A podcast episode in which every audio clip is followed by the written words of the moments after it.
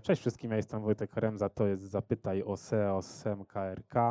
No bo jeśli pytać o SEO, no to tylko i wyłącznie na największym barkampie w Polsce, gdzie znajduje się największa ilość SEOwców i SEMowców, w tym momencie chyba metr kwadrat, na metr kwadratowy w Polsce. E, Mam wrażenie, nie liczyliśmy tego, żeby nie było, nie są to potwierdzone dane, ale empirycznie chyba, e, Piotrek, możemy się zgodzić, że jest ich tutaj e, jak na, najwięcej w Polsce w No tym momencie. bezsprzecznie, momentami aż ciężko jest przejść. Myślę, że to mógłby być y, początek spotu reklamowego SMKRK, no ale dzisiaj moim waszym gościem Piotrek Kaleta, czyli e, jak samo sobie mówisz, ukontentowany SEOwiec, no i autor książki SEO Origami, czy SEO Origami, e, gra słów, chyba jak dla kontentowca e, idealny tytuł książki. Wiesz co, to tak dosyć przypadkowo mi wpadło kiedyś do głowy przy kąpieli, bo jak to mówią najwięcy, najwięksi specjaliści od tego typu rzeczy, że pod, y, pod prysznicem człowiek ma genialne myśli i wygrywa zawsze wszelkie kłótnie, głównie z, z szamponami i takimi innymi rzeczami. W każdym razie narodził się taki pomysł na połączenie tych słów, co zresztą we wstępie wyjaśniłem. A sama książka poświęcona jest pisaniu unikatowemu, czyli temu, co Google bardzo lubi, SEO bardzo lubi, ale też y, lubi to e-commerce, bo jeżeli wszystkie marki komunikują się tak samo, to co staje się wyznacznikiem głównym zakupu, motorem napędowym? No właśnie, mam nadzieję, że ty nam e, dzisiaj na te pytanie odpowiesz, bo e, faktycznie cieszę się, że udało nam się ciebie tutaj w trybie dość błyskawicznym na scenę ściągnąć, bo o kontencie no, jest bardzo głośno, dzieje się dużo rzeczy, zaczynając w ogóle od ostatniego update'u. E, Michał Szylko mm, od nas firmy też miał prezentację, my tak no, założyliśmy korelację, e, dość co prawda o bardzo niskim współczynniku, ale korelacja jest ujemna, czyli negatywna. Im więcej kontentu nam stro- na stronie, tym no, widoczność może tak naprawdę spadać, ruch organiczny może spadać. Nie chodzi w takim razie o ilość, no chodzi też o jakość. I teraz trzeba troszeczkę pogodzić dwa światy. Jednym światem jest SEO, czyli budowanie, promowanie ruchu organicznego, a z drugiej strony wartość sprzedażowa e, w e-commerce tych treści, no bo nie chodzi o to, żeby pisać o niczym, tylko żeby jeszcze klientkowo zachęcić e, do tego tematu. Do wszystkiego dochodzi nam jeszcze SEO, e, Copy AI.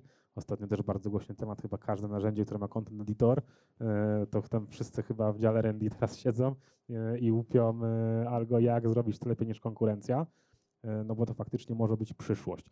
Ale zacznijmy od samego początku, jak godzić w ogóle temat kontentu, jeśli chodzi o SEO e, i o wartość sprzedażową tego wszystkiego informacyjną dla klienta.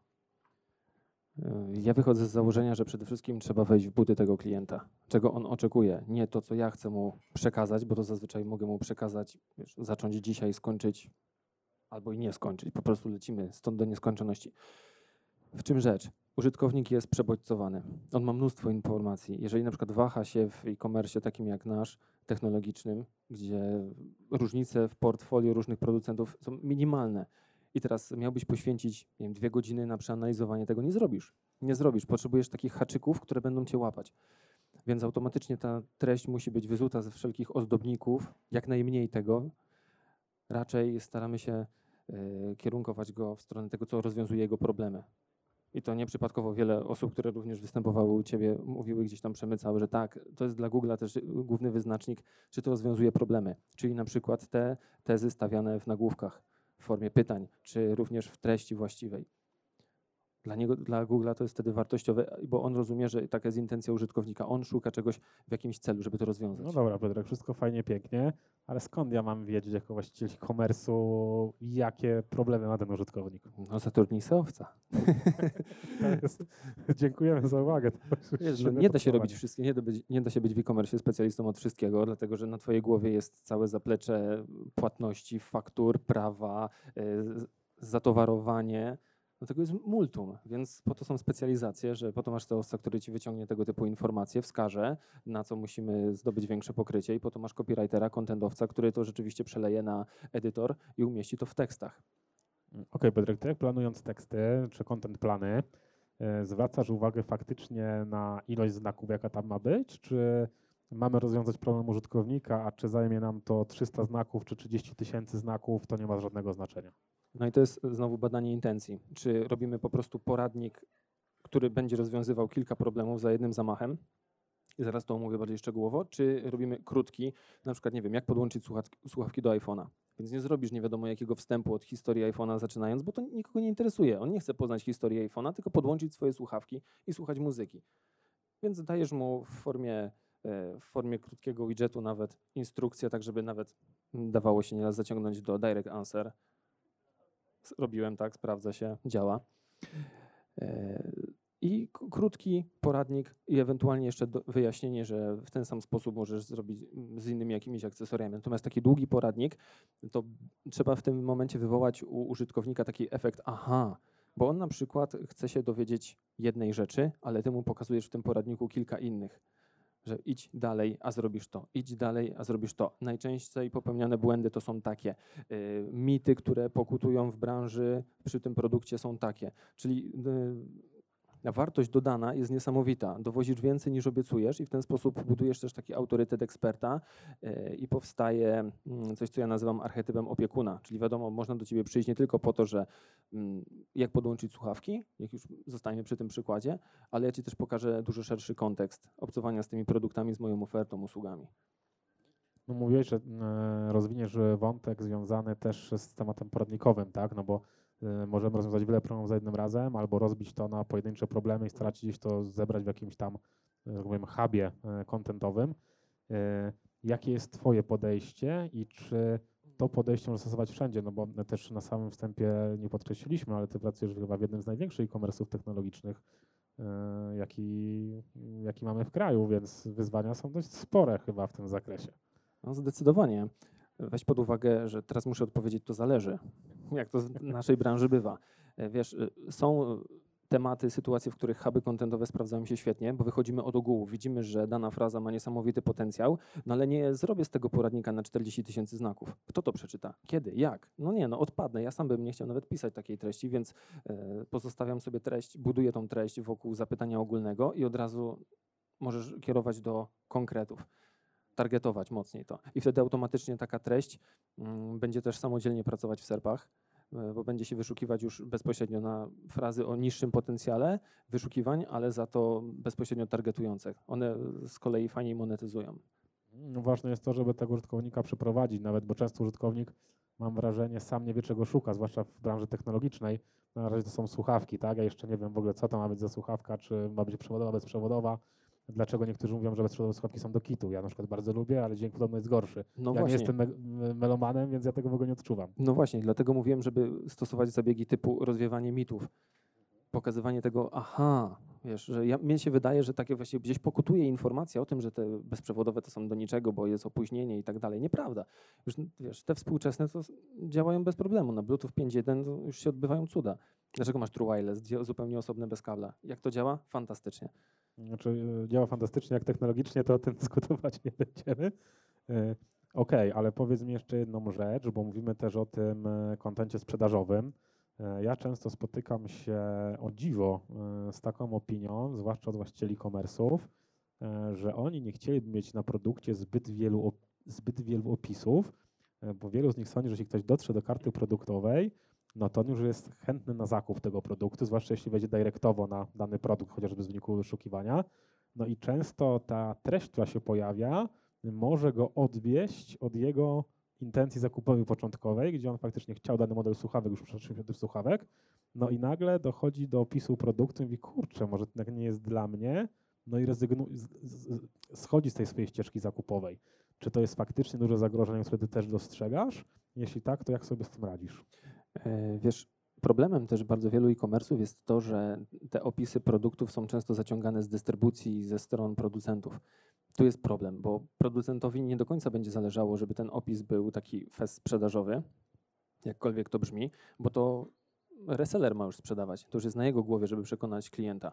I w momencie, kiedy to spada na twoje barki, to już zaczynasz się zastanawiać, jak do tego klienta podejść. No, otworzyć je i pokazać mu faktyczne, faktyczne, realne zastosowanie. I zamiast takich ozdobników, takich pustosłowiów i lania wody o tym, że to jest wszystko fantastyczne, e, świetne, najlepszy to będzie wybór, bo to nic nie mówi. Potem okazuje się, że masz tanie słuchawki, świetny dźwięk, szeroki zakres tonalny, e, pełne pokrycie.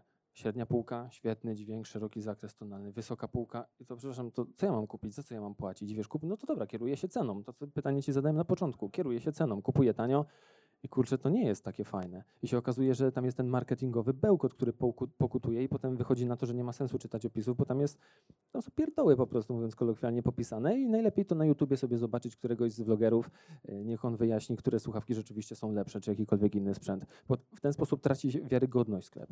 A wiesz, moim zdaniem nie trzeba dużo, tylko trzeba też znać to. To musi być e-commerce, który jest przesiąknięty na wskroś od góry do dołu e, znajomością tego sprzętu, technologii, no w naszym przypadku, czy zna- znajomości w ogóle produktów, które sprzedają, żeby oni to czuli, znali go i w ten sposób, jak zadaję ci pytanie, no to ty mi mówisz, no słuchaj, no pokutuje taka, taka, taka teza, ale w rzeczywistości jest inaczej. No tak, też przydać troszeczkę do takiego tematu bycia mm, może e-commerce'owym trendsetterem, czy no tak bym w sumie trochę powiedział, no bo faktycznie chyba największy sukces e-commerce'u, jaki można osiągnąć, to nie stworzenie tylko świetnej platformy sprzedażowej, ale też platformy, do której ludzie sięgają po wiedzę, bo y, wiadomo, nie jest to może najbardziej pożądana rzecz przez właściciela takiego e-commerce'u, wolą jednak sprzedawać niż dawać wiedzę, no ale jednak w pewnym momencie, jak ktoś się natnie na 5, 10 rodzaj słuchawek, które kupi są do kitu, no to w końcu dojdzie do źródła, z którego wiedzę czerpał, na co patrzeć w tych innych słuchawkach, no i w końcu kupił źródła, czyli u nas, więc ta ścieżka jest dłuższa, wtedy zakupowa, ale no nakierujemy jednak tego klienta na, na nasz brand. Yy, I działamy tutaj też na wielu poziomach, wielu platformach, bo z jednej strony może być doradca na słuchawce czy mailowy, który powie nam, ten model jest super i ta wiadomość będzie miała pokrycie w, e, na karcie produktowej czy w poradniku, czyli nie będziemy mieli takiej zupełnie innej komunikacji w różnych kanałach. I ona jest naj, najgroźniejsza moim zdaniem, bo ona wywołuje rzeczywiście taki efekt, mm, taki szum informacyjny u klienta, że nie będę u ciebie szukał informacji, do ciebie przyjdę, jeśli się zdecyduje lub nie. Czy to działa, taki archetyp op- opiekuna? Bardzo działa, bo e, cena wtedy przestaje mieć znaczenie tak naprawdę. Al- Albo inaczej, przechodzi na dalszy plan, no bo wiadomo, wyciąga się te pieniądze z portfela. Natomiast y, wiele osób, i są to opinie potwierdzone pod wieloma naszymi produktami na social mediach, że u was jest drożej, ale wolałem dopłacić, bo wiedziałem, że doradzicie mi, e, doradzicie mi dobrze. No i też nie zapominajmy, że komentarze to kontent na stronie, który jest darmowy tak naprawdę, więc warto też o nie dbać. E, Ale powiedz, nie wiem, czy możesz to zdradzić, ale ja myślę, że bardzo wielu specjalistów SEO, ale też właścicieli e-commerce przede wszystkim może być tego, mogą być ciekawi.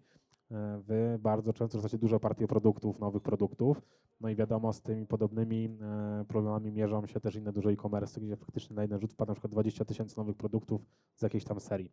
E, I teraz jak wy podchodzicie do e, priorytetyzacji opisywania tego produktu? No bo wiadomo, jeżeli chodzi o, jeśli jest to nowy produkt, nie można się tutaj oprzeć na wyszukiwalności danych gdzieś tam e, fraz związanych z tym produktem, bo go jeszcze na rynku nie ma, nikt nie wie, że on w ogóle jest, będzie, bo to dopiero premiera. Jak wy do tego podchodzicie? Podchodzicie do tego empirycznie, czy kategorujecie to po marżowości, jaką sklep będzie mógł z tego wyciągnąć? Na co patrzycie, żeby, co opisujecie w pierwszej kolejności, da się wszystkiego zrobić naraz? No zdecydowanie nie da się zrobić wszystkiego na raz. I tak samo jak nie da się opisać wszystkich produktów unikatowo, nadać im taką formę, jak tutaj p- opisuję, prezentuję i mówię, że taka jest świetna. No, przy takim katalogu, jak my mamy, to byśmy musieli mieć armię copywriterów i dzień i noc na trzy zmiany by lecieli. E, Klucz, ważny jest klucz biznesowy. Ile na tym zarobisz de facto. Więc wiesz, nawet jeżeli wchodzi nowe portfolio, które składa się z kilkunastu, nie wiem, podchodzi nawet pod dwadzieścia kilka, trzydzieści modeli, no też, czy, czy opisywać wszystkie. Są sytuacje, w których tak. Są sytuacje rzeczywiście, że y, twierdzimy, że klucz biznesowy jest tak mocny, że zrobimy całość, a są takie, że wybierzemy sobie najtłustsze, y, najtłustsze modele i po prostu im poświęcimy najwięcej czasu. I one otrzymają też taką otoczkę. Zresztą y, robiliśmy taki case, y, za który w 2018 zebraliśmy tutaj nagrodę SMK, y, SMKRK Awards. Y, Ruch napędzany wydarzeniami, kiedy Nokia wracała na rynek. I wiesz, z jednej strony masz smartfony Nokii, które będą wchodziły, fajna rzecz, mówi się o tym, z drugiej strony też masz telefony. I teraz pytanie, czy jesteś w ogóle kojarzony jako sklep z marką i co robić w tym przypadku? Nie? Jak sobie teraz poradzić, żeby to, co było zaniedbane, no bo historycznie nie, nie stawialiśmy na Nokię, niszowy produkt, teraz co zrobić, żeby to naprawić?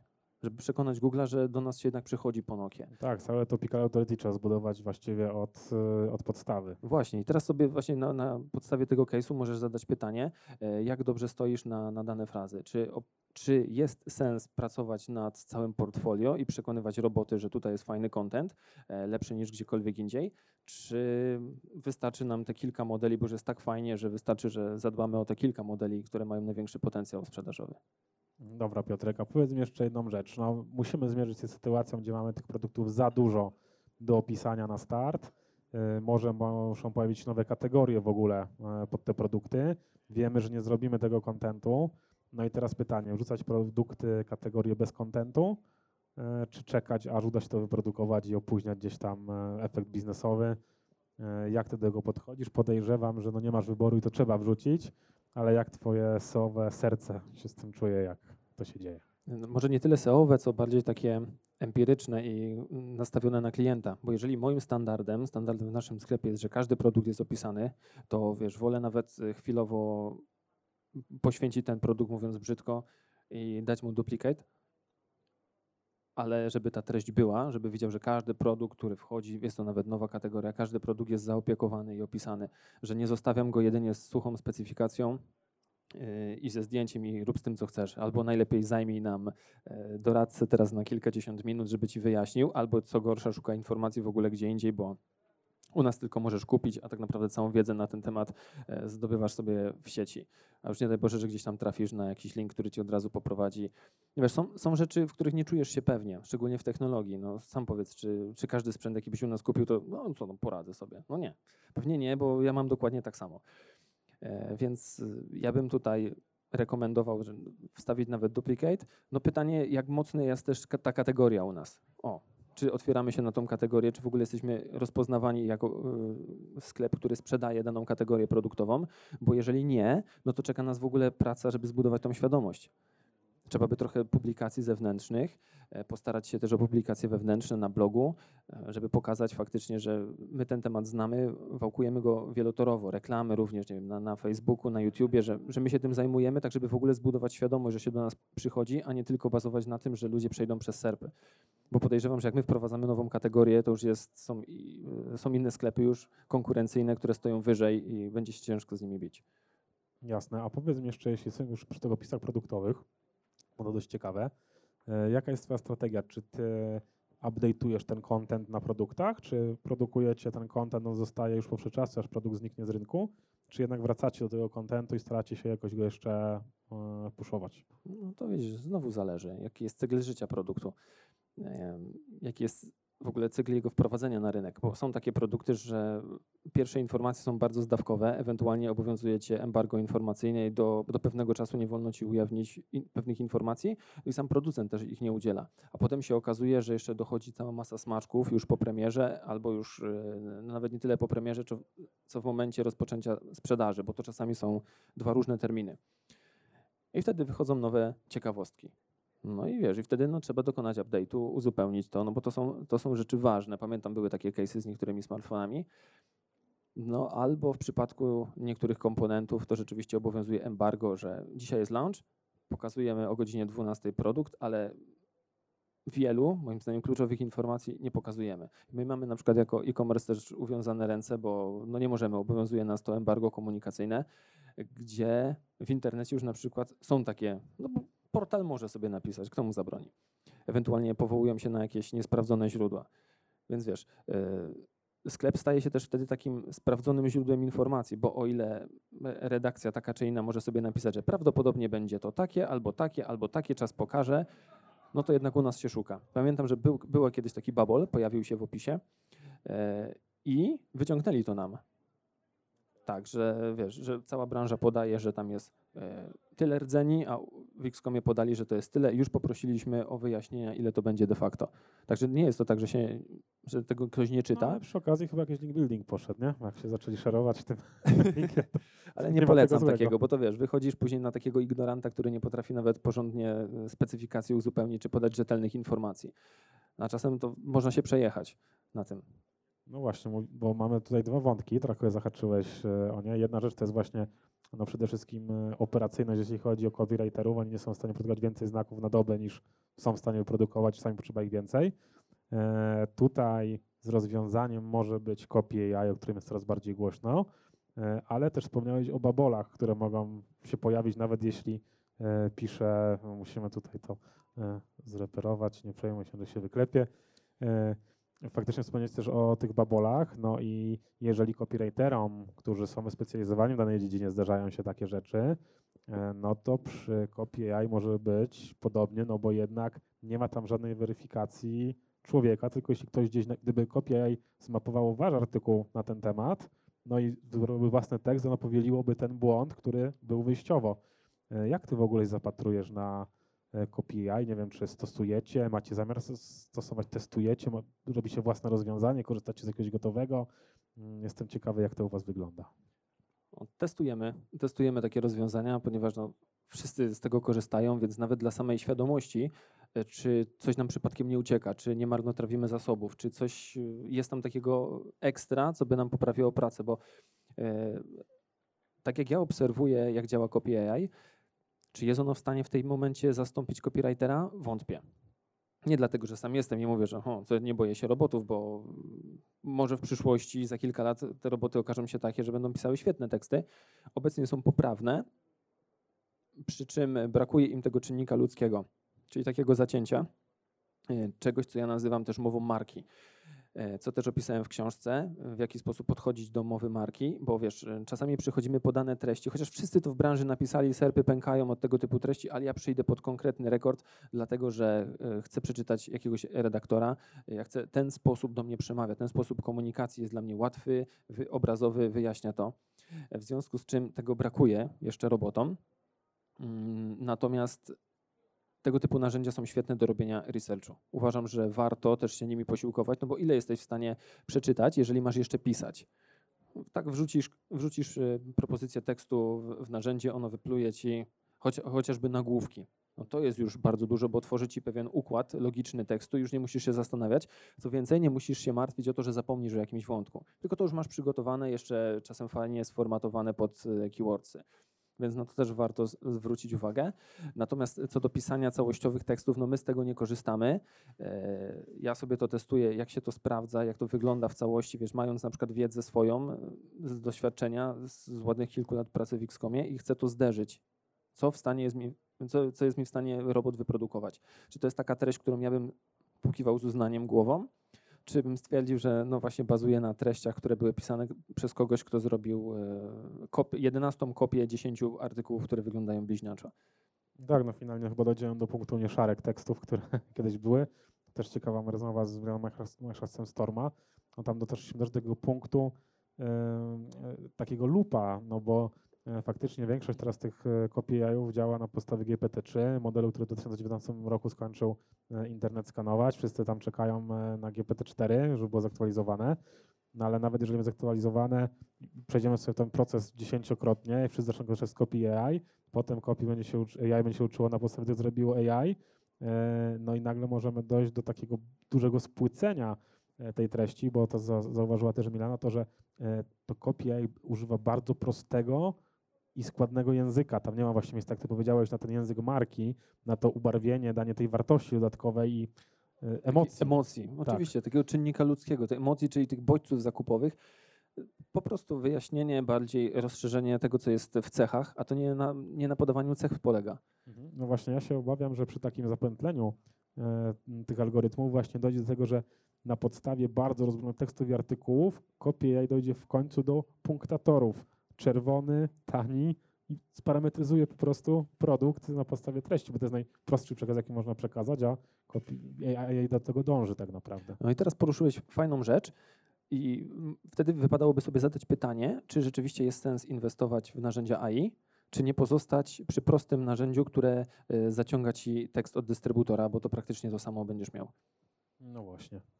Warto się nad tym zastanowić. To już zostawiam do przemyślenia każdemu e-commerce managerowi, który podejmuje decyzje w tym zakresie. E, Ale powiedz mi na sam koniec, podsumowując e, tą naszą rozmowę, e, jakie są trzy podstawowe narzędzia, z jakich Piotrek korzysta co dzień w pracy, żeby robić taki świetny content? Świetnie. Poza, poza doksami, tak, i Wordem, bo myślę, że to sobie podarujemy. No, będzie pewnie trywialne. Trzy narzędzia. Bardzo lubię SamStorm. Milena, pozdrawiam. E, I nie ma tu lokowania produktu. Bardzo lubię SemStorm rzeczywiście za, za niektóre rozwiązania. Może nie będę się tutaj wdawał w szczegóły, ale lubię to narzędzie. Może też dlatego, że było jednym z pierwszych e, tego typu, z którym, z którym pracowałem. E, Lubię Search Console. Moim zdaniem, jak się trochę posiedzi w niej, poklika, to można bardzo ciekawe dane wyciągnąć. Ja na przykład uwielbiam porównywać wyniki dla mobile i desktopów. I tam, tam sprawdzać. e, Każdy ma swój fetysz. Naprawdę, naprawdę uwielbiam niektóre funkcje e, Search Consoli. I trzecie narzędzie. Teraz muszę chwilę pomyśleć, bo mi nic do głowy nie przychodzi jak na złość.